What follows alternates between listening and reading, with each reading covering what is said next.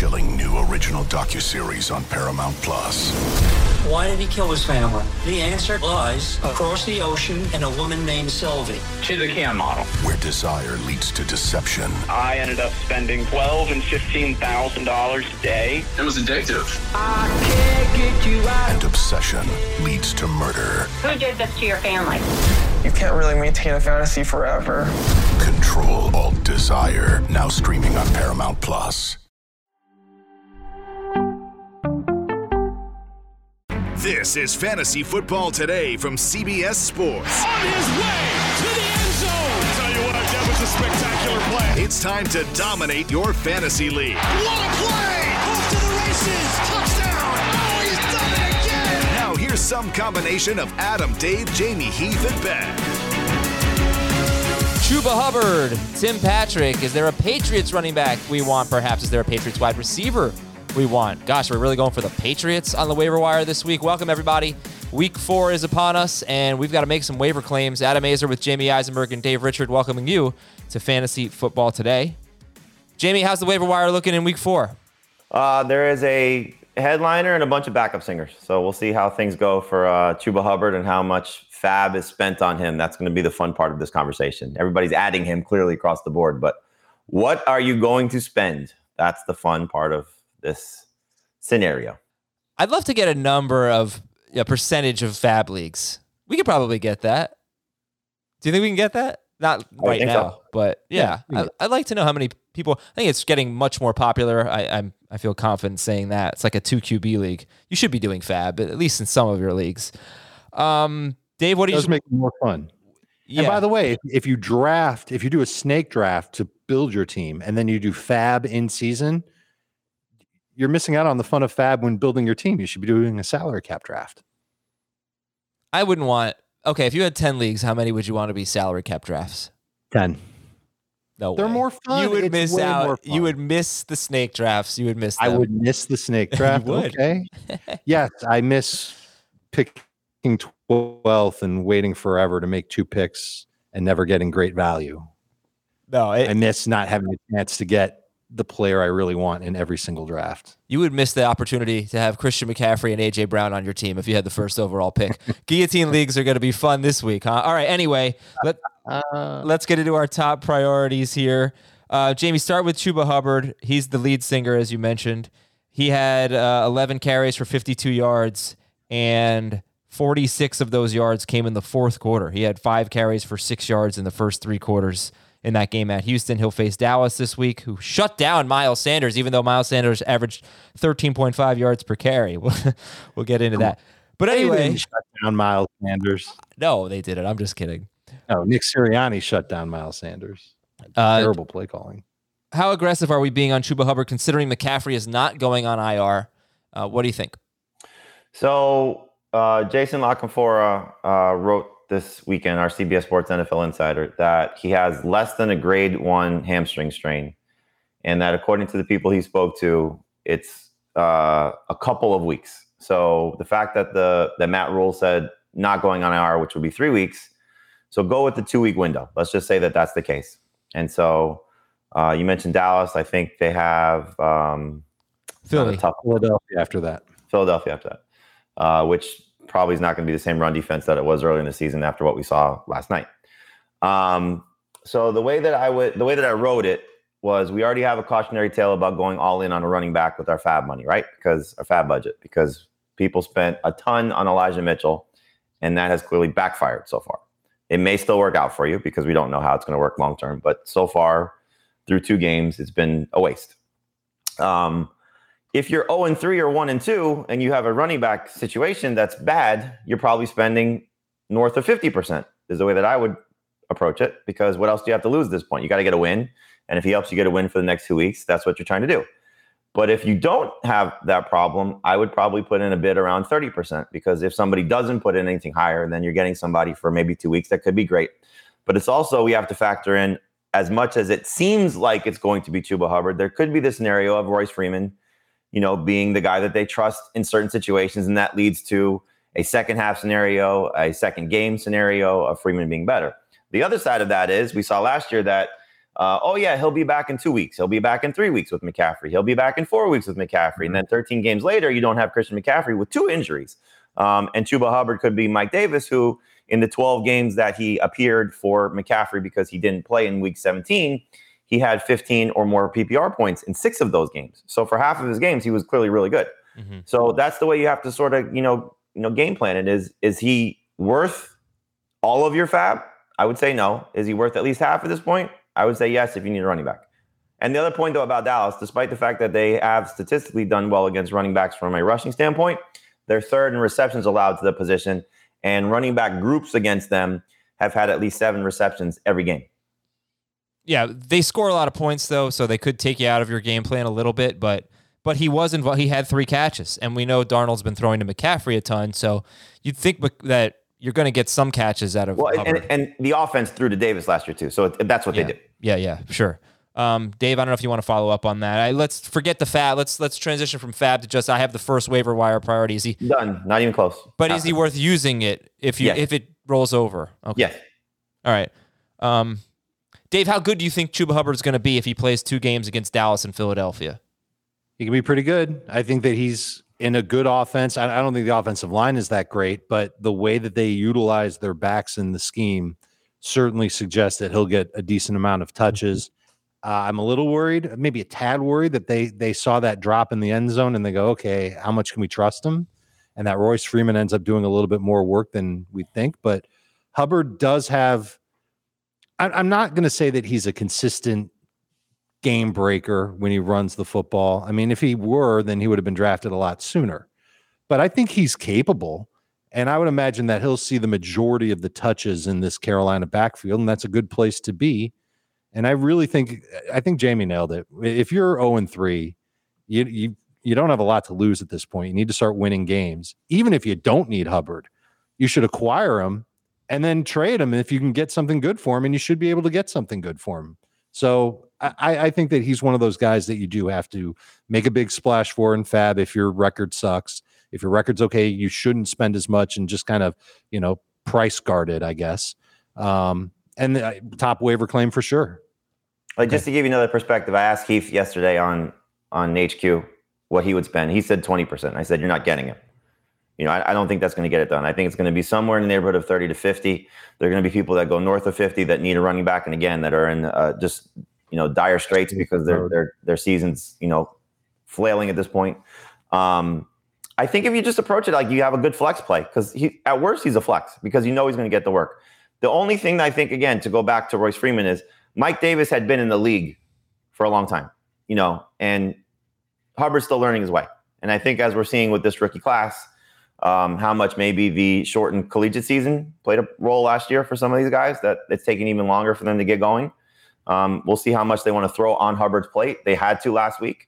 Um, clearly, there's more of an opportunity because they had the Thursday game. So there's there's a lot to like about this situation, but I just don't want people to run into the Mitchell situation again where, oh, my gosh, here's a guy for however long there's the guy, and he's not the guy. Yeah. And they did they did work out Duke Johnson also. Yeah. Okay. And maybe, you know, a, maybe a late waiver claim on Royce Freeman too. You, you yes. never know. Uh, Hubbard is interesting because he was a Heisman candidate going into his junior year, and he had a pretty bad year. Uh, but he had a two. Th- he he rushed for two thousand ninety-four yards in thirteen games in twenty nineteen, and he had nearly twenty-three hundred scrimmage yards. Uh, and he had twenty-two and twenty-three catches his first two years at Oklahoma State. A lot of buzz going into his junior year, and he just kind of flopped, and he fell in the draft. All right, so if Chuba Hubbard is priority number one, give me two or three more priorities, Dave. I uh, I, I think that if you need a receiver, Cole Beasley's probably too highly owned to find him off the waiver wire, so let's go with Tim Patrick, although he's highly rostered too. Uh, I like that Patrick has a touchdown and or ninety-plus yards in each of his three games. I just wish he'd get more targets. Problem is, is Denver haven't hasn't been in a game where uh, they, they need to throw a lot, and I think Baltimore could be one of those games this week, so that would be good with Patrick. There's a lot of other supplemental wide receivers that I would line up behind Patrick, guys who you'll probably need during the bye weeks. Certainly you'd want to have on your bench. It includes A J Green, who's given you ten non-P P R points each of his past two. He seems okay. It's a good offensive fit. Jakobi Meyers, we've talked about this. He's leading the Patriots far and away in targets and catches and yards. He just doesn't score, so he's better in P P R. Hunter Renfrow is another name. He's had at least five catches and fifty yards in each game. And then uh, I, I would say that that's the next priority. I wouldn't make Peyton Barber a big priority, um, other than saying he's a running back with a pulse, who, if Josh Jacobs doesn't play this week, would have a semblance of opportunity against the Chargers to at least start for you, get you some points. I don't think he can repeat what he did in week three. By the way, Beasley's only sixty-two percent rostered, and I think he has one fewer target than Stephon Diggs this year. He's been very involved. So uh, Cole Beasley and Tim Patrick are both around sixty percent rostered right now. So is Emmanuel Sanders. So is Jakobi Meyers, who had a huge game, fourteen targets, nine catches with James White out. And you got to figure they're going to have to throw the ball a lot against the Bucs this week. Jamie, uh, did we miss anything? Any other priorities you want to mention? No, I mean, it's it's not the best running back situation, because even though Barber had a strong game and does have uh, thirty-six carries in the last two games with Jacobs out, it seems as if Jacobs going to return in week four. So for those of you looking for running backs, it's not, you know, the best situation behind Hubbard. There is, you know, the Patriots guys with James White out, you know, like you mentioned at the top of the show. Um, so it's more of the wide receivers. Uh, Dave covered most of them. You know, I, I think you can, like, I would actually try and pick up Emmanuel Sanders over Cole Beasley, just because I think there's a little bit of a higher ceiling for him. Um, Hunter Renfrow uh, has had a nice floor for three straight games, and so he should be added, I think, in P P R leagues also. And then if you want to look at the tight ends, there's a lot of interesting options. I don't know if there's a lot of must-start options, but Tyler Conklin has two decent games out of the three, uh, clearly a big one in week three. Um, Dalton Schultz is coming off that tremendous game last night. Maybe that helps separate him from uh, Blake Jarwin. The Giants' injuries might open the door for Evan Engram to maybe be something, even though he fumbled last week, which is frustrating once again.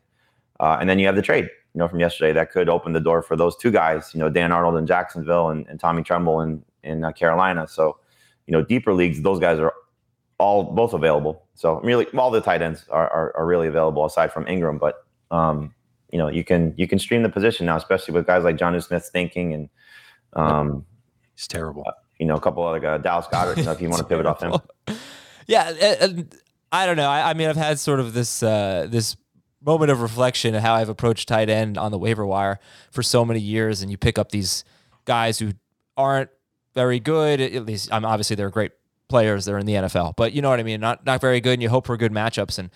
Maybe maybe we should just try to target tight ends on good offenses and hope they score. And so Dawson Knox, I think, is becoming pretty interesting.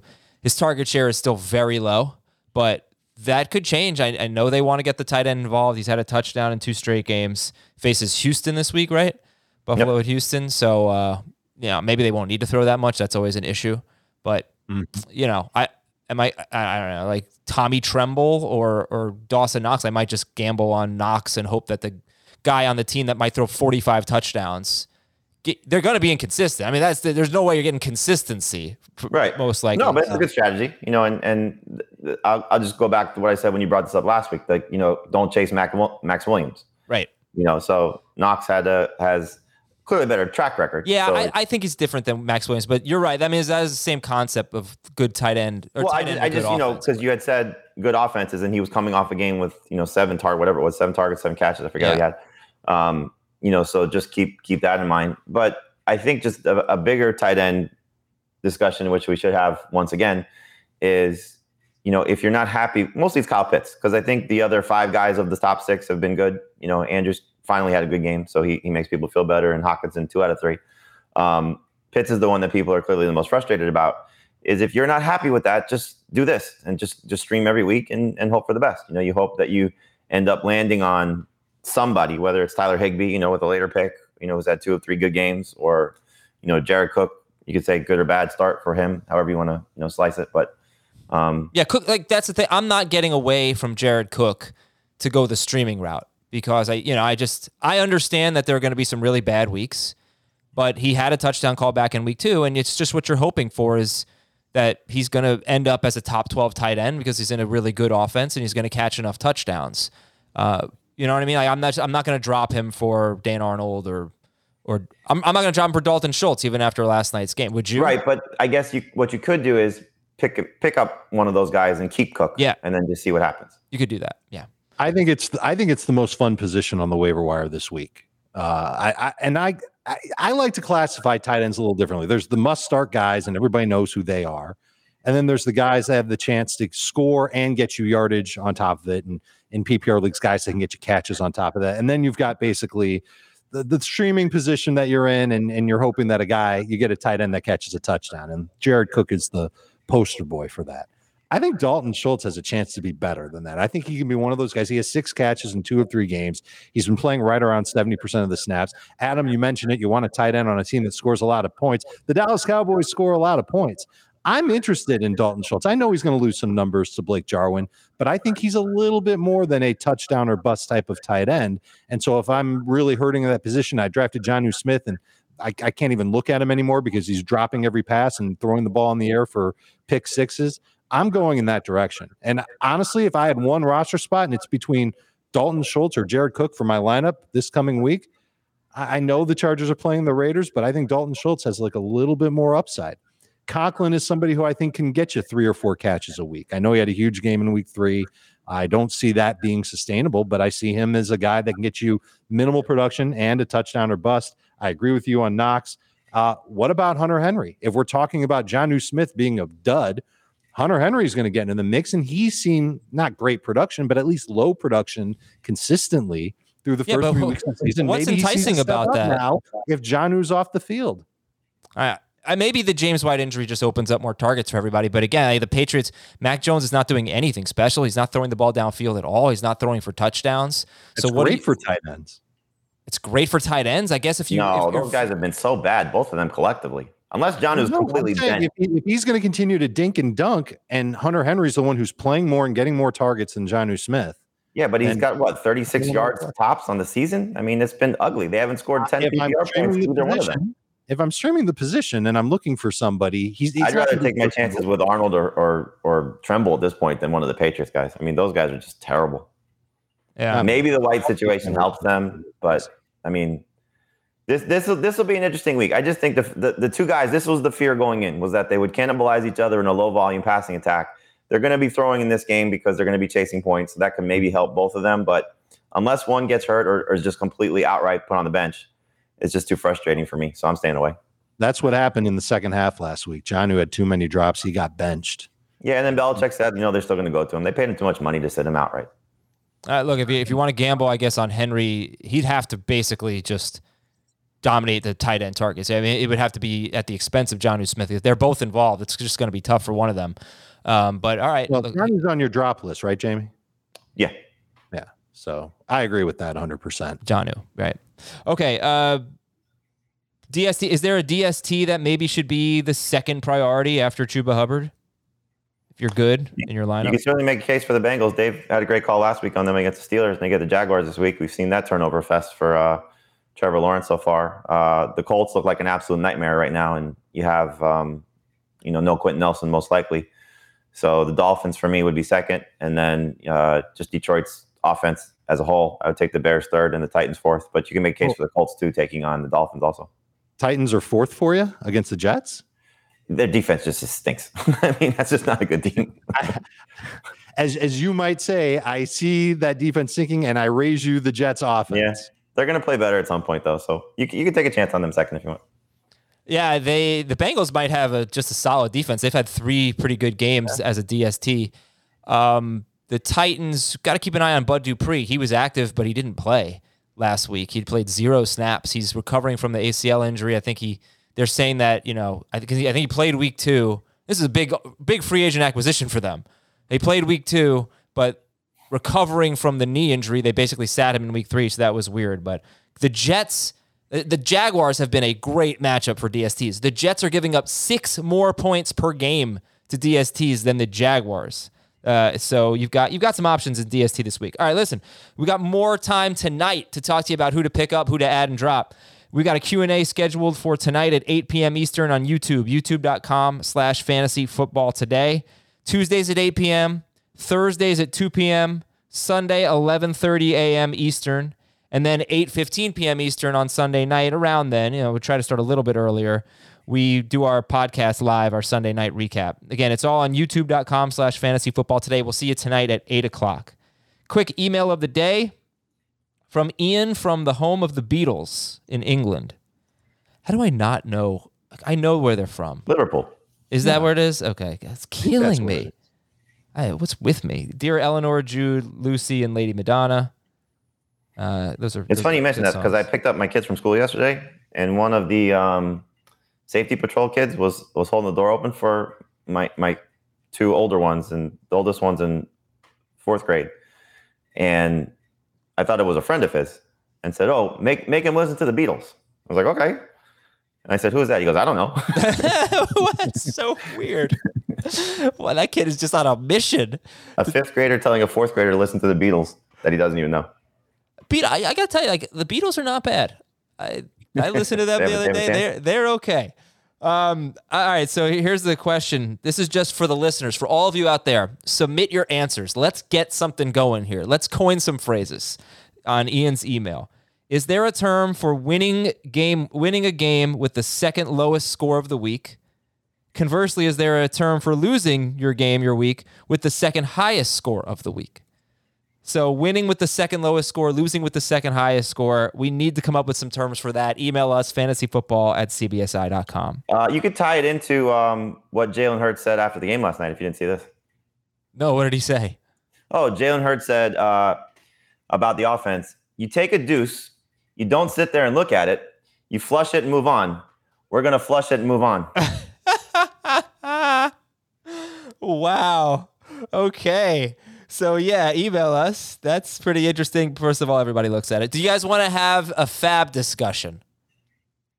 A fab discussion. Sure. Okay. Part of what we do. Yeah, so we already talked about Hubbard. Jamie said about fifty percent if you really need it, about thirty percent if you don't. At least fifty percent, not about, at least. Okay, at least fifty percent. I think that's it's really risky with McCaffrey. But we've already laid out all the scenarios. But, yeah, man, if you're oh and three or one and two, what the heck are you waiting for, I guess? Uh, anyone else worth more than ten percent? Worth more than five percent? I mean, Patrick, at least you know his role is locked in because Hamler's now out for the season. And Judy, we don't know exactly when he's coming back. And we saw this from Patrick last year. Dave already mentioned it, that we haven't seen a, uh, a big target share for him yet. But that could potentially be coming. And look, he's been more consistent than Cortland Sutton. So, you know, last year good. This year so far good. On the field for the rest of the season. If something happens to Sutton, as well as Judy going down, then he is the number one guy. But I don't think go more than fifteen percent. You know, again, we're talking about a guy that's, that's near the threshold already. So uh, this is more for, you know, shallow twelve-team leagues and ten-team leagues where you're looking at a receiver. Um, so, you know, I, I think fifteen percent is probably the max. The tight ends, you know, you could tell me Conklin's the best one this week, next week, it, or or Knox is the best one this week, or Schultz is the best one this week. There's no one that stands out above the rest. They're all, you know, uh, fighting for scraps at, at the table. Um, so no, I don't think there's anybody significantly more than fifteen percent, but I would say you can go up to fifteen for Patrick just based on what we've seen from him so far. Dave, there, there could be some those tight ends, just the one that you like the best. I think seven percent gets it done for tight ends. Okay. Dave, there are, there could be some players like Kirk Cousins, Cordarrelle Patterson is sixty-seven percent rostered. Um, Michael Pittman's about eighty-two percent rostered. So let's say we're, leagues. I mean, look, that's what we're talking about. Yeah, yeah. Let's say we're in those leagues. Are, are they must-ads? And Patterson might even be available in some twelve-team leagues. Uh, you know, like who, who's a, a season-long rosterable player? Is Patterson? Is Pittman? Is Cousins? Is Ruggs? What do you think, Dave? You pretty much named them all. I'm. We're all worried about Cordarrelle Patterson being phased out eventually, but. Last week, he played not quite as many snaps as Mike Davis, but the, the margin between them was the closest it's been yet this year. Uh, Matt Ryan has turned into Alex Smith. He's checking down so much. It's really pathetic. It's killing Calvin Ridley, and it's hurting the target volume for Kyle Pitts, and it's absolutely making Cordarrelle Patterson an actual useful fantasy player that you can start at running back or wide receiver. So if, if he's out there and you need help at running back and maybe you already blew most of your fab on Elijah Mitchell, you know you're not going to get Chuba Hubbard. And by some miracle, Patterson's there. I, I think you've got to. I think you got to chase him. I think you got to put him on. Put him on a big waiver claim. You got to spend a lot of fab to get him, just so you've got a running back who's got some potential, especially in leagues where catches count from league to league. I think Pittman's going to continue to be uh, a modest floor P P R type of receiver. The game that you got last week is probably going to be what you can expect from him, you know, right around twelve P P R points. Don't like him as much in non-P P R or half P P R. Ruggs is obviously just a big play guy. You're hoping that he catches a deep ball and um, scores on it, something like that. You know, modern day Deshaun Jackson, not as excited about him. Cousins is excellent. Cousins is one of several quarterbacks that I think might be out there in those shallow leagues, those ten-team leagues, where if you want to pivot away from Jalen Hurts or anybody else that you're just not happy with at quarterback, you can go right to Cousins and not feel bad about it. I like the Raiders' schedule for the passing game. I love Zach Moss. I think there's a breakout coming by far because he's just starting to figure it out. And you're seeing now seven targets in back-to-back games. He had been five targets or less each of the first two games. What he did last week against Xavier Howard was much better uh, than I think people are going to give him credit for. He's just scratching the surface, I think, of what he could become. Wait, who? So, who? Oh. Who are you talking about? Rob. Jamie, I thought I was talking about Zach Moss. Oh, I thought you said Zach Moss. I did? Yeah, yeah. yeah. Uh, I, okay, we are talking and about... I don't the... disagree with you. I think Zach Moss is starting to figure it out. No, I, I'm I'm sorry. Uh, I guess rewind. Um, Henry Ruggs is just scratching the surface. I think there's a breakout coming for him. Uh, so I love the setup for him with what he's done through the first the last two weeks of the season. Um, Moss also uh, is also worth um, you know picking up across the board because what you've seen uh, from him, what you saw from him last week, you know, was kind of what I was expecting for him to be the entire season. It was the lead running back for the Bills, the best running back for the Bills at least. And so I think both those guys should be added across the board. Okay. I would nervously take Moss ahead of Cordero uh, if both were available in your shallow league. Yeah, I, I would take Moss confidently over Cordero. Okay. So one way or another, or another, we're taking Moss over Cordero Patterson.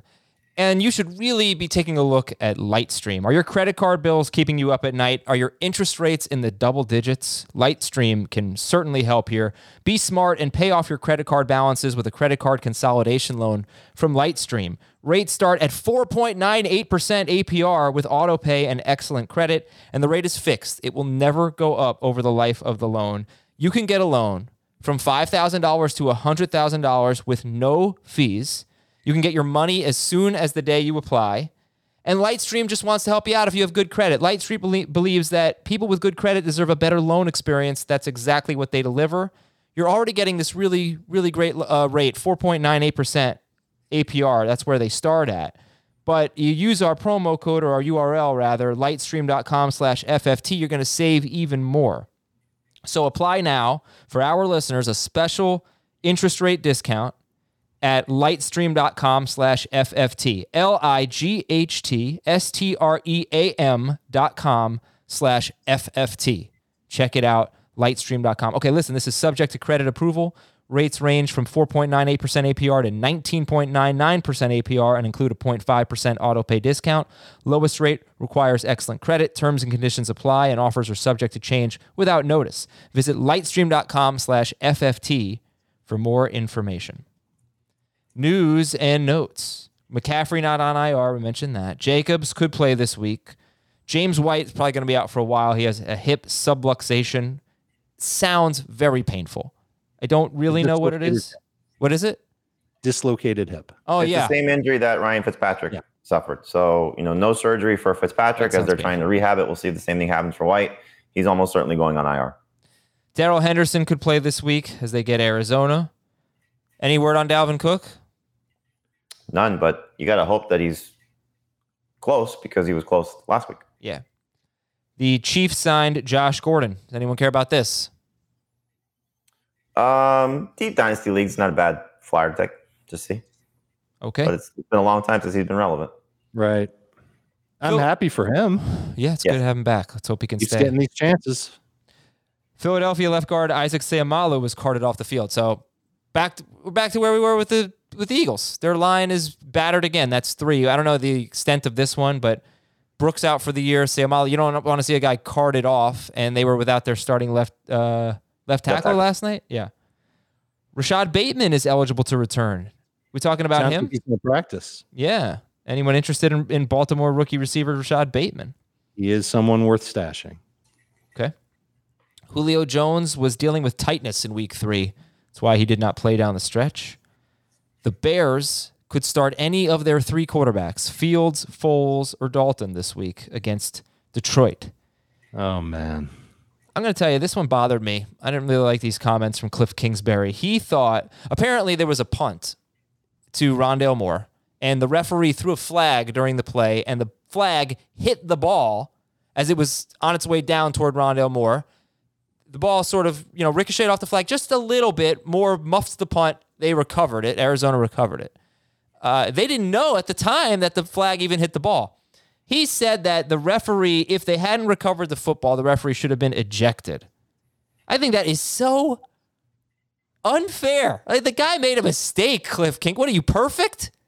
Give me a break. Give me a break. All right, anyway, thank you for letting me get that. I didn't like it.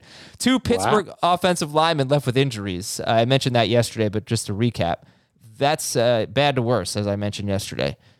Two Colts cornerbacks left with injuries. New Orleans left tackle Teron Armstead is out. He's going to miss some time with an elbow injury.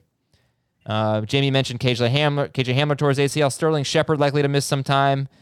Don't know about Darius Slayton right now. Uh, Giants middle linebacker Blake Martinez towards A C L. I mentioned yesterday Tay Crowder had eleven tackles, seven of them assisted. Tay Crowder, if you're looking for an I D P replacement, I don't know. He could be okay.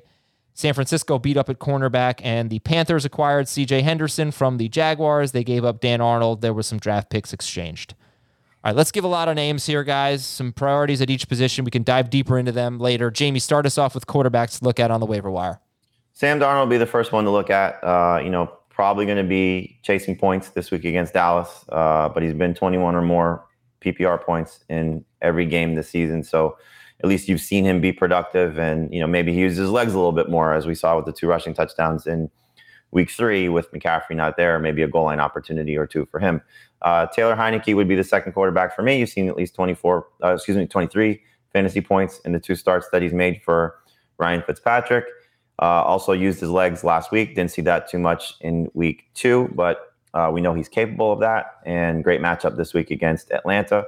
And then Dave said Matt Ryan has not played well, but he does get Washington this week, and they've allowed the most fantasy points to opposing quarterbacks so far on the season. So maybe there's a get-right game coming for Washington, excuse me, for Ryan taking on Washington. Um, and at least, you know, he's he had a twenty-point game uh, two weeks ago, nineteen points last week.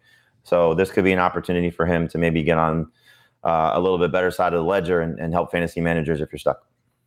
Okay, Dave, running backs, we have Chuba Hubbard. And by the way, just to recap, Jamie said Sam Darnold, Taylor Heineke, and Matt Ryan. Uh, are we given? Are, should we just drop Daniel Jones and Teddy Bridgewater, or are they holds? I mean, you can. I didn't put them on the drop list. You know, it's hard to overlook, you know, the the three game sample size, or excuse me, the two game sample size of Daniel Jones versus one, you know, disappointing game, because again, he still runs. He did run in that game, uh, but losing the two receivers, you know, I think you take a hold approach if he's, you know, not your starter. You know, if you need to make a move, clearly that's a guy you can you can drop. Um, and then Beasley, same thing. You know, I want to see what happens in uh, in this game against Baltimore. I don't like the matchup for either guy, uh, but I, I would I would hold both of them. Yeah, Bridgewater, right? Did I say Beasley? You said yeah. Beasley. I'm What's in with the middle, you? Like trying to figure out the waiver stuff. Are you so. a Bills fan today? Like, what is going on every time? Uh, all right, Dave, running backs. Bridgewater, other, excuse me. Other than uh, other than Hubbard, yeah. other than Old Mother Hubbard. Two Name Tuesday. I called Old Mother Hubbard. By the way, go ahead. Double check to make sure Zach Moss, Cordero Patterson, Naheem Hines aren't out there in your leagues. They're still available in at least twenty-five percent of C B S leagues. If they're there, go ahead and grab them. I would still rather, um, I don't know about rest of season Moss versus Hubbard. I might take Moss over Hubbard, knowing that Moss has a chance to help you rest of the year, whereas Hubbard could end up getting replaced. After those guys, it's just, it's, it's, it's ugly. I mean, Kyle Juszczyk, maybe, assuming that Elijah Mitchell doesn't come back. That would be kind of pathetic if he was second on the list. Royce Freeman is out there in ninety-nine percent of leagues. Don't love him. I'm waiting for the Patriots to give J J Taylor an opportunity. I don't know why they didn't do it in week three. They gave Brandon Bolden all the work in the passing game. I'm not ready to say to go get Brandon Bolden off the waiver wire. Um, special teams guy who just had to be thrust into action. And uh, I don't know. The, the one other running back that's available in a lot of leagues, if you've got the bench space to get him and stash him, is Jeff Wilson. And we've been saying it every week. Eventually, he's going to come back, and eventually they'll have a chance to claim a role in this 49ers run game. He's available in eighty-eight percent of leagues. Mm-hmm. Okay. And, and for the Patriots running backs, they are obviously throwing to their running backs a lot. Bolden had three catches after the White injury. You just don't know who's going to play that role, because it would be fairly valuable in fantasy, I think. I would hope it's Harris. I mean, you know, that's the best case scenario, is that Damien Harris takes takes on the, the majority of that work. And, and James White had thirteen targets in the first two games with twelve catches. Um, J J Taylor is the one that would profile the most, unless it's Bolden, just because of Bolden's history with the team. But Taylor, twenty nineteen in Arizona, had thirty-two catches. You know, Stevenson wasn't a, a, a pass catcher at Oklahoma. Um, you know, whereas, you know, Taylor at least showed you something collegiately that you can might you might be able to say that could translate to the N F L if, in fact, it does. So, you know, just the fact that he's playing over Stevenson already would maybe give you a, a give him a slight edge and give you a slight edge. But I mean, it wouldn't surprise me if it's Bolden. You know, he's going to be on the field because he's going to be active because of his role on special teams. So they may just prefer to mix and match those two guys. Uh, Stevenson should probably be elevated now as they, you know, fill the spot.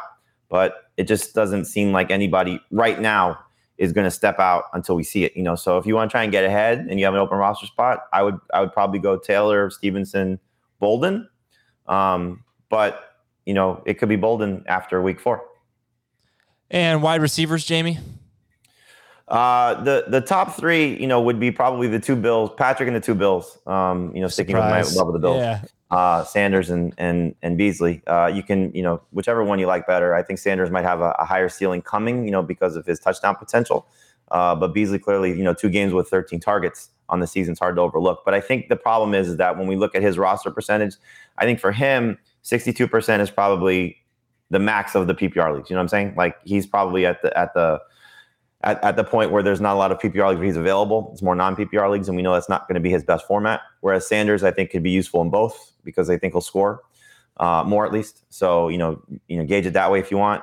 Um, but if you get past those guys, I think A J. Green, as we've seen, you know, his his targets have been there. And, you know, the last two weeks, finding the end zone, certainly last week looked much better. And then, you know, I know I, we had Jakobi Meyers as a, as a drop last week, but you have to factor in two things. One, you know, I'll, I'll go back to what I wrote and what I said. Uh, that was more of a non-P P R thing that you should be dropping him, hold him in a P P R league. And, and we saw the the benefit of that with the targets and, and the receptions and now the James White injury, you know, so he just might be the one that gets the the the, the best production as a result of White being out. Uh, Sammy Watkins, Hunter Renfrow, these guys are getting a decent amount of involvement. Is there a decent amount of interest in them? And did you mention Jakobi Meyers, by the way? I just did. Oh, I'm sorry. Okay.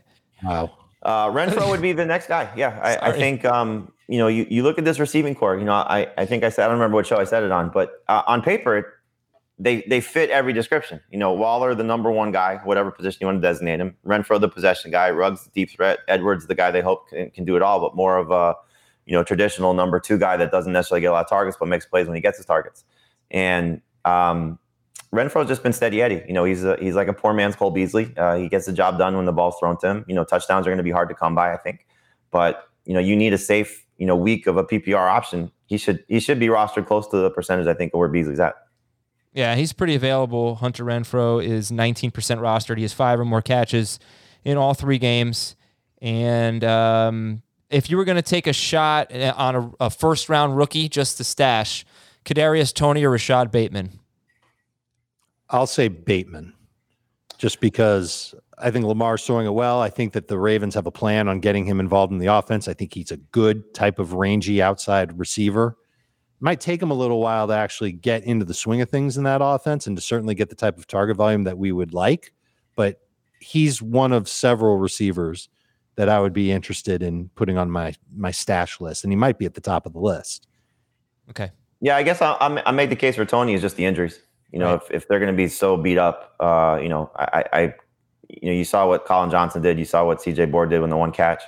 Um, they got to get Toney going, you know, so I, I would just, you know, bank on those guys being out. And, and Galladay is not one hundred percent either. So, you know, if you're looking at it, the the target potential, I think, would probably favor Toney just looking at the offense he plays in because Marquise Brown and, and Mark Andrews and what they've done with Sammy Watkins. Like, I don't know where, where Bateman will fit in right away. You know, just based on how much they're going to throw the ball, how little they throw the ball, and what those other guys have done.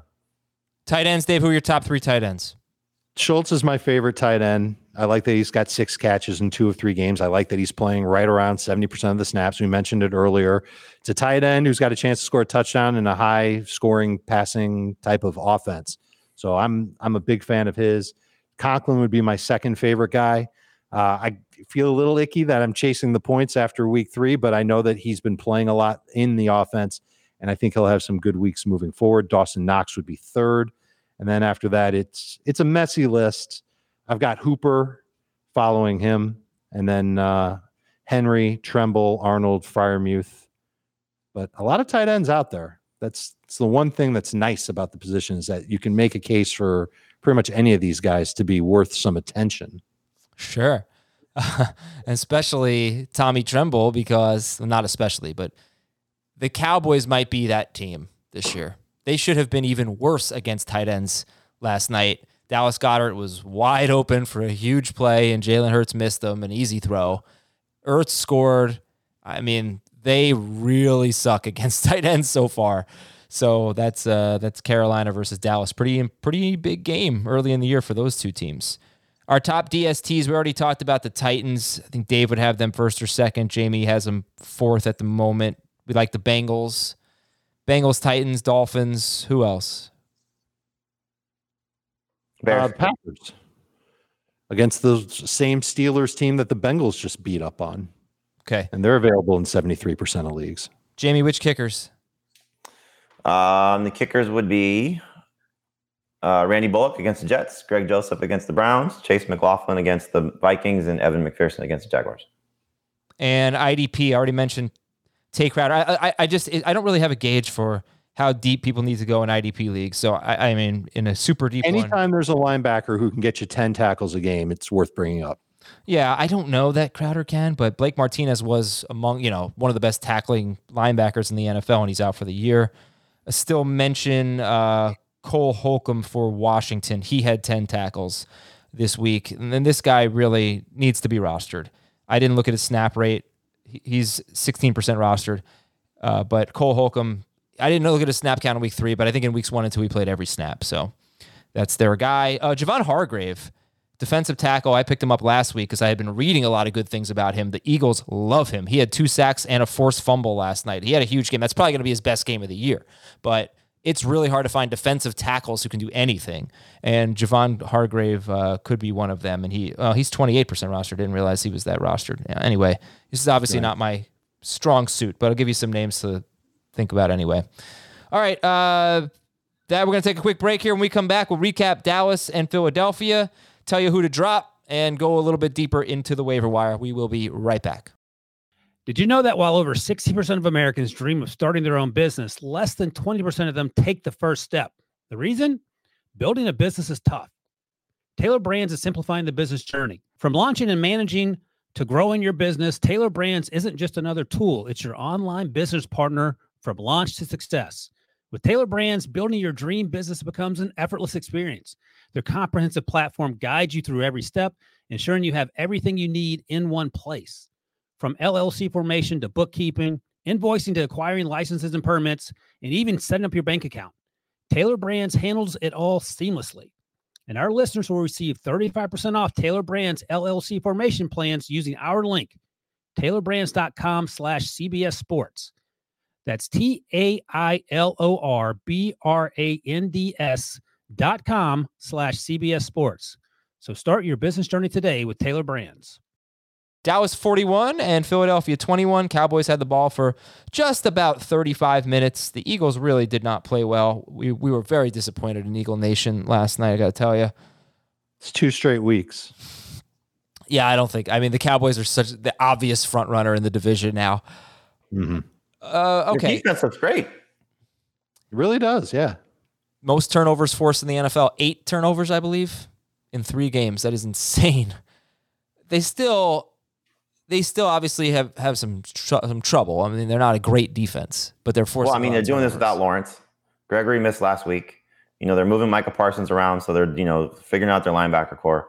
But it, isn't it funny? You know, we always talk about, and, and and Pete makes this reference all the time, X's and O's versus Jimmy's and Joe's.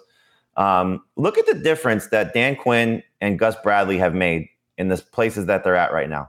Quinn with the Cowboys and Bradley with the Raiders. Like, those guys coach. You know, you see, you see where where coaching matters and and and scheme matters and putting guys in the right places.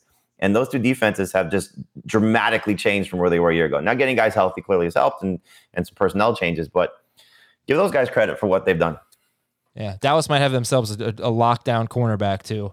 With Trevon Diggs, that guy's awesome, and he had a lot. He spent a lot of time on uh, Devontae Smith, who had a terrible game. All right, Dave, you take the Eagles, and what do you think? See from the Eagles, not much. Uh, But not you did much get, good. You did get twenty-four points from Hurts, which is a miracle. It, it really was. When you when you go back and you think about all the bad plays that he had, and uh, the fact that they were just killed in time of possession in the first half especially, it definitely was messy. I think Hurts is someone that fantasy managers can still start, but you might want to get another quarterback on your bench just in case he goes further south. I think the problems stem beyond him. I think the offensive line issues are going to be real. And I think the the play calling just has been really rough the last couple of weeks. Not to say that Hurts hasn't made some mistakes. You talked about the throw to Goddard that he missed, uh, the interception from Diggs. He stared down Smith, and Smith fell on the play. But he might have been picked off anyway, even if he hadn't fallen down.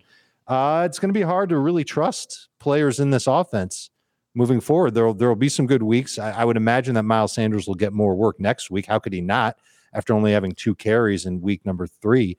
But I, I'd be a little concerned about him. Definitely have to be concerned about Smith, because if Hurts isn't throwing well, Smith isn't going to do great. And the last two weeks have been absolute duds for him. Goddard was their leading receiver with sixty-six yards. He should have had a better game, and you watched Zach Ertz score a touchdown. It's uh, it's it's kind of a tough team to watch right now, and it's hard to feel really good about anybody in Philadelphia. I feel great about uh, Hurts. You do? Because he really played. Yeah, like because he's a good fantasy year. Quarterback. I mean, that's all I care about. I don't care how ugly it is. He's getting the job done. This is now three straight games with what, over twenty-two? Is that is he really getting the uh, twenty-one last week, twenty-four this week, and six? Yeah, I mean that's the floor. Uh, maybe, but uh, God, he really played horribly. Last oh, night. he Look, played like crap, like he said. But still, uh, that's what running quarterbacks do. You know, they'll they'll, they'll he's going to be throwing late in games because his team's not going to be very good, and he's going to get you his rushing production. So uh, the floor is very safe. Okay, and uh, let's go to the Cowboys then. Do, you know, Heath brought this up uh, last week on the Believe It or Not after the, the week two recap. He said, believe it or not, Dak Prescott has a Jerry Jones problem, and that they were going to run the ball a lot, and Prescott. They had the ball for thirty-five minutes and he threw twenty-six times. Obviously, they were they were in control of the game. And mm-hmm. Prescott could have had such a big game. I mean, Zeke and Lamb were both half a yard short of receiving touchdowns. Dak got stopped. He really scored. Or I mean, I think he probably scored, but they didn't count it on the quarterback sneak. So he could have had an enormous game. But you look at the pass volume and the fact that he has, I think, nineteen rushing yards in three games. Is that is this a fantasy issue, Jamie, for Dak Prescott? Slightly. Yeah, I mean, you know, they're they're running the ball well, you know, and you saw it last week, you saw it this week, more more mostly. Um, you know, uh, I, I think the uh, the narrative has changed a little bit with Zeke. I think um, so. Uh, and he looks good. You know, Zach Martin back certainly has changed things. Wait till they get Lyle Collins back, and hopefully everybody's healthy. You know, we haven't seen this offensive line in full strength. Um, this is the best offense maybe in football, you know, just with what they can do in all facets of the game, and getting Michael Gallup back also at some point too. You know, Cedric Wilson had what looked like a nice catch. He was clearly out of bounds, but um, got the touchdown at the end of the game. Uh, this, you know, and, and they have the luxury of, of the two tight ends. It stinks for fantasy that one may not ever fully separate. I, I agree with Dave. Dalton Schultz should be added, but, you know, Blake Jarwin's still a problem, as we saw in week two. Um, it's just a, it's just a fun team, but Dak may not reach the heights that we thought because of the run game being maybe as good as it can be. Yeah. And that hurts Lamb and Cooper, obviously, because what we saw in week one was, you know, amazing. Are, are we really going to get double-digit targets from these guys every single week and huge numbers from them every single week? And last two weeks have proven that there is definitely a downside to these guys. Uh, I would imagine they are both good buy low candidates. I, I think it's shocking that Amari Cooper has had fifty yards in his last two games on nine targets without Michael Gallup. I mean, that is just fifty yards combined. That is mm-hmm. yeah. crazy. Lamb at least had eighty-one yards last week, and he had like a, half a, he was a foot away from a touchdown on the opening drive. Uh, but yeah, I mean, that's, it's kind of wild. Would you guys rather have Dak or Hurts rest of season? I'd still rather have Dak. Still Dak, but it's, it's not that far off. Yeah. I'm really interested in the rushing. Yeah. You know, there have been stretches where he doesn't run that much, you know, and then he'll have a game with a lot of rushing yards, but it never it'll, it'll, coming off the injury that he came off of. Well, they they uh, the Mannings made reference to that. Peyton said he talked to Dak, and there was the run where it was a design run to the left, and Dak barely got back to the line of scrimmage and and just you know dove. Yeah. And he said you know, fourth down play, he's he's going to, you know, make the effort. But he said he's making a conscious effort to not take those unnecessary hits, which is smart. I'd rather him not run and play sixteen or seventeen games than, you know, run a few times and, and miss a few games. Sure. Uh, also, I don't know, did you guys hear the Bob Ross play? If you're watching no. the Manning broadcast, you probably didn't hear it, but uh, no. they, they ran. You with, actually watched the other broadcast? I did. I, I You're the one? Yeah, I am. I, I'm still that guy. Well, this is what you get to hear. You get to hear them calling the plays at the line of scrimmage. So Dak's in the shotgun. He goes, Bob Ross, Bob Ross. And Greasy's like, Bob Ross likes the pain. I bet this is a draw. And it was a draw play to, to Ezekiel Elliott. And it's just, he's like, gosh, quarterbacks aren't that smart. And somebody said, yeah, defensive linemen aren't that smart either. Is uh, that better than LeBron calling the uh, the Zeke touchdown? Right, right, right. No, I didn't see that. that. Funny. No, you did not. That was on the Manning, the Manning cast? Yeah, and LeBron on as a guest. It's so much better than anything else. Absolutely. It is, but but from our standpoint, I mean, I just think there are some, I think it's from my standpoint, at least, that there are some things I could see and learn in the broadcast, the real one. I that, think actually that's why no, no, Peyton no, no, did what he did. No. Peyton, you will learn more in the Manning podcast. Peyton said he spoke to McCarthy this week, um, and he spoke to Dak. So obviously ah, he's trying right. to. He's getting there. He's trying to do his homework also. Yeah. But I mean, there was uh, they were making fun of Peyton. Eli was making fun of Peyton's armpits. I uh, saw. Some, I flipped. It. I flipped a little bit. I saw. It's good stuff. All right. Uh, Dropometer zero to ten. Robbie Anderson. Three. Uh, I'm going to give it one more week, so zero. Rondale Moore. Zero. Two. LaVisca Chenault. One. Uh, really? Eight. I can't drop well, LaVisca Chenault? If it's in non-P P R, it's higher. Call yeah, it his targets have gone down each of the three weeks, and now Dan Arnold's there, which is going to be a problem. They're going to try and force feed Arnold the ball. So, yeah, Chenault to me is dropped across the board. Joe Burrow. Um... Uh, Jacksonville this week, Green Bay at Detroit. I mean, it could, could be some favorable stuff here, but not throwing the yeah. ball. He hasn't thrown the ball more than thirty times in any game. Joe Burrow, zero to ten. Four. Uh, two. Okay. Will Fuller, eighty-six percent rostered. Two. Five. Oh, five, two. All right. I mean, it's hard to imagine Fuller being great in the in the short term. I don't know that you want to drop him long term, though. And how about Corey Davis, eighty-eight percent rostered? Zero. Four.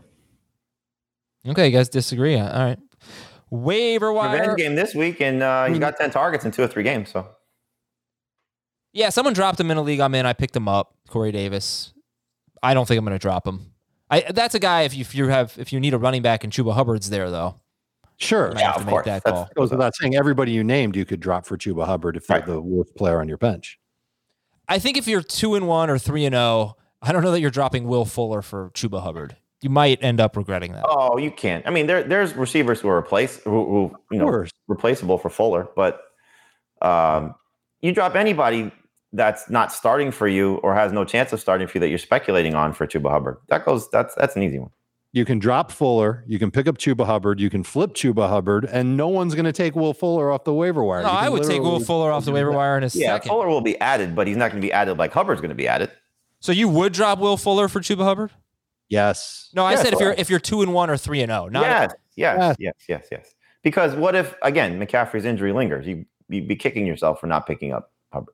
Probably. Although I just I think we all have to wonder how good Hubbard's going to be in this opportunity. Oh, of course, there's there's questions. It's not you know, Ma- it's not Alexander saying, Madison. You know, it's the a, problem. Look, look, Will Fuller's got a world of potential and, and can still be good even with Jacoby Brissett. I'm not going to judge him based on last week after you know shaking the rust off for not practicing in the preseason and then playing. You know, his first game of the year, but you know, the potential of what the starting running back could be for two weeks versus what Will Fuller could be over, you know, the next fourteen games, that that's not close. All right, let's talk about the waiver wire. And I think every week with quarterbacks, yeah, it's just a lot of fantasy managers have their starting quarterback, you know, and it's hard to, who are you benching for? Sam Darnold, Taylor Heineke, Matt Ryan, um, Jacoby Brissett, you know. It's funny because like we we talk about the running backs and receivers of the, you know, the seventy percent range, those guys. Like we speak to ten-team leagues. With the quarterbacks, we're speaking to, to fourteen to sixteen team leagues. Right, right. Until we get to the bye weeks. Yeah, so uh, Darnold, do you think he gets to twenty points at Dallas? Yeah. Got a shot, sure. Back-to-back three hundred-yard games for the first time in his career, and only a two point eight percent touchdown rate. It's not a guy who throws a lot of touchdowns, but that is very, very low. So maybe there's something there at Dallas, and then Philadelphia, and then Minnesota. I mean, he's got an opportunity the next three weeks. Taylor Heineke at Atlanta and Matt Ryan against Washington. These two teams have given up the most fantasy points to quarterbacks. Taylor Heineke, Matt Ryan, bonanza. Oh, let's save it. I'll save it for, for Friday. You know, there's one other quarterback that if you're just if you're three and zero and you're just trying to load up for the long term, it's Trey Lance, available in fifty-five percent of leagues. I, I don't think his time is imminent, but it's going to come eventually this year, where he'll get in there and play. And you, you see that Jalen Hurts can have a bad game and still get you a good fantasy production. Trey Lance can do the exact same thing. Let's go to the running backs. So the shallow league guys, James Conner, Alexander Mattison, they were eighty, eighty-two percent rostered. Nyheim Hines, seventy-four percent. Zach Moss, seventy percent. Cordaro, Cordaro Patterson, sixty-seven percent. Just, just quick numbers here on James Conner. He's basically got the Kenyon Drake role, except Drake averaged sixteen carries per game. Connor's averaging eleven point seven. Drake had one point seven catches per game. Connor has one catch in three games. So that's why it's not it's not exactly the same type of value. No, but if Edmonds gets hurt, then Connor is a must-start across the board. Mm-hmm. Yeah, but we don't, yeah. And, and obviously he can always score you some touchdowns. Um, would you drop J D McKissic, seventy-four percent rostered? Uh, I wouldn't in P P R, but in non-P P R, yes. I mean, you know, he's good. This is Nyheim Hines and J D McKissic are the same. You know, they're, they're the Spider-Man meme. They're, they're going to have one good week, one bad week, two good weeks, three bad weeks. That's just the nature of that position and what they do. It was frustrating, though, because Washington was trailing behind badly against Buffalo, and McKissic didn't have a good game. Didn't have a ton of targets either. Yeah, I know. It's weird. Chargers' run defense, by the way, looks like it's pretty bad so far. So Peyton Barber... Mm-hmm. At seven percent rostered, coming off a hundred-yard game. It, you know, it, he may not, obviously, like, Jacobs could be back, but should we be taking the gamble on Peyton Barber on waivers and thinking, like, let's say Jacobs is out. Is he a top twenty-four running back? Uh, no, but top thirty. You know, I, I think you look at, like you said, uh, the run defense is bad. He's clearly earned the trust of the Raiders coaching staff. And it's, it's like you said, you know, James Conner's been plugged into the Kenyon Drake role. Peyton Barber's been plugged into Josh Jacobs' role. They haven't changed Kenyon Drake's role too much. So, you know, he's going to get the, the the rushing down chances. And so um, are they playing with a lead? I don't expect that, but they've been so good so far, so it's hard to say that they're, they're necessarily going to be trailing by a lot. Um, so, yeah, Barber would be a flex play. Uh, and the other thing, look, if you're in a deeper league, Josh Jacobs has an injury track record and might be dealing with turf toe that he's managing. You know, so it may not be bad just to stash Barber for, for however long you can. Um You know, but you also just don't want to think that the game against Miami is who he is, because we've seen a bigger, bigger sample size of what he really is. You know, or, dropping him for Justin Jefferson. Or you look at the Miami game and see what he did in the first three and a half quarters and say that's who he is. Yeah, because it wasn't until, you know, the Dolphins were gassed at the end of the game that he started picking up chunks of yardage. Uh, if real quick, if you were going to pick up one Patriots running back off waivers, it would be whom? Taylor. I think I'll say. Uh, It's Taylor, but I'm non-committal to all three. Okay. Kenny Gainwell, fifty-nine percent rostered. Malcolm Brown. Malcolm Brown started and scored a touchdown. It was a long touchdown, he, you know, uh, but might play more. He got goal line opportunities, too, and failed at them. He did. He, he might actually play has uh, four carries inside the twenty, three inside the ten, two inside the five of his, uh, whatever it is, fourteen carries on the season. We broke it down on Monday's show. He appears to be the better pass protector and gaining perhaps more playing time. Okay. Yeah, deeper leagues, deeper non-P P R leagues. He's not a bad guy to just have around just in case. That's Malcolm Brown. Let's go to the wide receivers here. You can look for Pittman, Ruggs, Christian Kirk. I mean, Christian Kirk's having a really good year. Yep. And, and um, they're rostered in a lot of leagues, but ten-team leagues you might find them. Meanwhile, Tim Patrick, we've already talked about him. And does it bother you that Tim Patrick's next two games are Baltimore and Pittsburgh? No. Um, no, you don't have to start Tim Patrick. I don't I don't know if there's a starting wide receiver out there. You know, I mean, the Bills guys in P P R, sure, you can make a case for it against the Texans, but I don't think week to week right now there's there's starters. You know, look, we're, we're getting closer to bye weeks. We're getting some injuries that are creeping up. You know, Now the A J. Brown manager is looking for somebody. The Juju Smith-Schuster manager is, is is searching for somebody. You know, Patrick, we said when Judy went down, has a chance to be productive, and he has been. He just hasn't gotten a lot of targets doing so. But now you have Hamler and Judy out, and we don't know when Judy's exactly coming back. So his role is solidified. How come Jakobi Meyers isn't higher on your list uh, after just just the correlation between the White injury and then the the fourteen targets? And they're playing Tampa Bay, who gives up a ton of fantasy points to wide receivers. Uh, you know, do you consider him fifty-nine percent rostered? Do you consider him to be under under rostered? I think, yeah. you, I mean, I'll go back to what I said last week. You know, P P R leagues, he should have been a hold. Non-P P R leagues, you can drop him. So when we're talking to whatever audience is still looking at Jakobi Meyers, I'm going to guess it's more P P R, uh, excuse me, more non-P P R as opposed to P P R, you know, because you've seen what the sample size of his career has been. You know, it's been no touchdowns.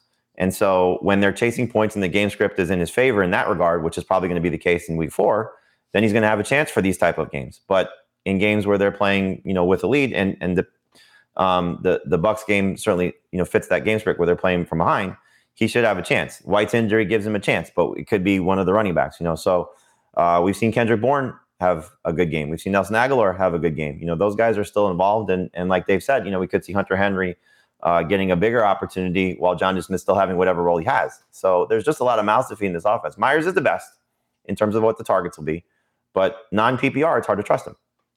Yeah, well, their next five games, Patriots' next five games are against either teams that should score a lot of points or teams that should give up a lot of points. Tampa Bay, Houston, Dallas, Jets, Chargers. Uh, we got the Raiders, guys. Renfrow or Jakobi Meyers? Who would you pick up? Meyers. Meyers. Uh, and Meyers is high for me. Like uh, Tim Patrick, I think is good in any format to go and pick up. Beasley, if he's still out there, is second for me in P P R, and Meyers is right behind him.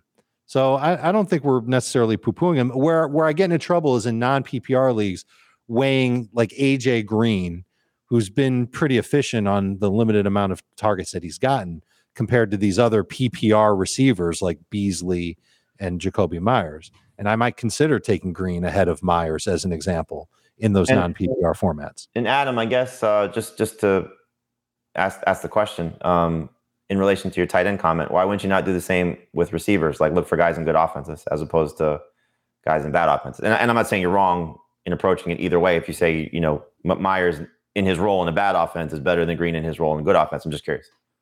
Oh, I, I mean, I totally buy that. I think that's why you, you take a Bills wide receiver over um, over Meyers because they just throw so much. The Raiders actually have the second most pass attempts in the N F L, but that's not typically their M O. And they've also played two overtime games in three weeks. Uh, I, because I think that I think that Waller is obviously the number one target. I, I, I think you're talking about the target leader for the Patriots compared to Renfrow. Maybe he's Maybe he's two. I would take Renfrow probably over Meyers. Uh, but uh, no, I'd take Meyers. No, you wouldn't. I'd take yeah. Meyers, yeah. But yeah, it's, it's a good question. I, I think with tight end, it's a little bit different just because th- it's such a bad position that That's you're hoping it. for That's a touchdown. That that you're you're you're fishing for touchdowns, whereas... Okay, but I guess, so to Dave's point about Green and non-P P R versus one of these other guys, um, Green has scored now in two games, yeah. whereas Meyers hasn't scored in four years. I, I think it's a great. I think it's a great debate. I think I, I probably probably would take A J Green. I think he has a much better chance to score. But the, then again, this White injury could really boost Jakobi Meyers. That we're not just we're just not aware of it yet. Uh, and this particular week, where Brady's going to throw seven touchdowns, right? I mean, Gronk's going to catch six of them, right? Like I just think this could be a good week uh, for the for Meyers in the P P R sense. But uh, all right, other guys. I think this is the Ronald Jones week. yeah, I don't, wouldn't that be something? Uh, Marquez Callaway, uh, fifty-one percent rostered. Finally, Cameron Brate two touchdowns. Did something. Is there a Tennessee? Is there a Tennessee uh, wide receiver that you're interested in? I mean, Westbrook played a lot and had targets and scored. You know, um, can he just cut off his name at Westbrook? Yeah, um, Nick Westbrook. Uh, but yeah, um, he's he's I guess worth a look. Zacchaeus is worth worth a look uh, with Russell Gage out and again facing yep. Washington. You know, and then you have just flyers, I guess, the rest of the way. Yeah, we, uh, if you're in a super deep league, you know, Colin Johnson for the Giants, Khalif Raymond for the Lions. Um, I don't know, maybe Marquez Valdes-Scantling, I think, is interesting. Just, he got hurt. He got hurt. What about Anthony Miller? Yeah, you can look at Miller, too. Yep. Yeah. I mean, they, they, need somebody, they need somebody else in that offense to pick up some work, so it's not all on Brandon Cooks. Yeah, Dave. I don't know if this is a game for it, though. Talented receiver. Is is M V S seriously hurt? I don't know if he's going to play this week. Look, you should take a look. He's eighteen percent rostered. He might be second on the team. Well, maybe Jones. I don't know. Uh, at the Do end of the year. Address, second or third on the uh, team in targets. Sorry to step on you there. Uh, do we need to address James Washington? Sure. Oh, yeah, it's a great point, right? Juju, hurt, Deontay, don't know about him. Right, so he could end up being the number two receiver in the Steelers' offense. No, number three, number three. Who's Najee number one? Two? Najee. Ah, okay, that's fair. Yeah. Um, as as Flyers go in, in deeper leagues, as for everybody in the fourteen and sixteen team leagues, um. I, I guess he's worth a look. He's going to be way behind a lot of the other players that we've mentioned, but he's got a chance. He's got speed. Uh, Roethlisberger will take some deep shots when he's not on his back. And Washington is someone that could end up having maybe, let's say that Johnson and Juju are out for two more weeks. One of those two weeks, Washington should end up having a decent game. All right, so just give me a couple of names here. Khalif Raymond, Olamide Zaccheaus, Nick Westbrook, Colin Johnson, Khalif Raymond, James Washington. Who would be your favorites? Anthony Miller. Okay, fair. Uh, I'll take Colin Johnson right now with the injuries. And I'll give you another one. Terrace Marshall. Maybe okay. moving Dan Arnold is to open up some work for the rookie, who hasn't really done much yet, but he's been playing a decent amount, and he's available in seventy percent of leagues. I would take him ahead of James Washington if I'm in those deeper leagues. Uh, yeah, I hope it'd be Robbie Anderson, not necessarily Terrace Marshall. Let's get him going. All right, let's go to the tight ends and finish the show here, guys. Uh, you can see if Tyler Higbee, who I don't know if you're going to be a little nervous about this week at the Patriots. They're so good against tight ends. Uh, and that goes back to last year. Jared Cook, Mike Gesicki, see if they're available. If not, Tyler Conklin, Dalton Schultz. I think Dave likes Schultz better than Conklin. You said the Patriots? Yeah, you said Higbee's not playing the Patriots. Yeah. Oh, God, I'm sorry. I get the wrong schedule there. It's early. We're we're we're all. Uh, they play the today. Bucs are playing the Patriots, and the Rams played the Bucs last week, and I got the wrong. Yeah, and the Rams have the bad. Cardinals this week. Should be a high score. But who do the Bills play? You should know. Yeah, you got the you got the uh, calendar magnet on your fridge.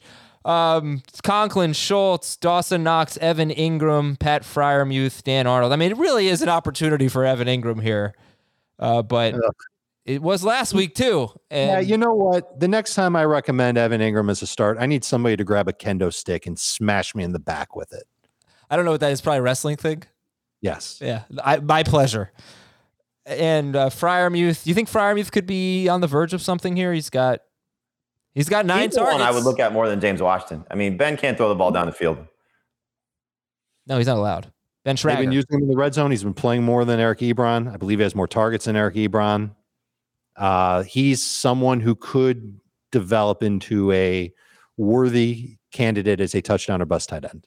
Oh my gosh. Are the Patriots going to shut down Gronk this week? They're going to try.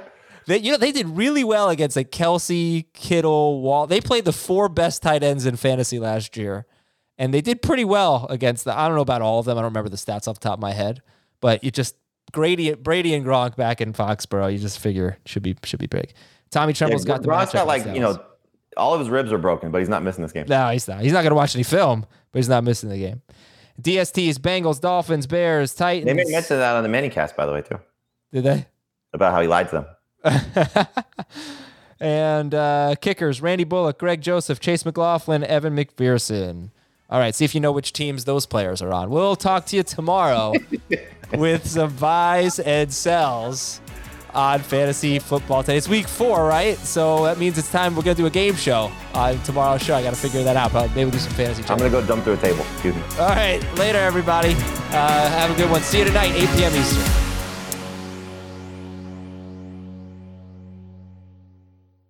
Should you ever set foot outside of the hotel, you will be shot.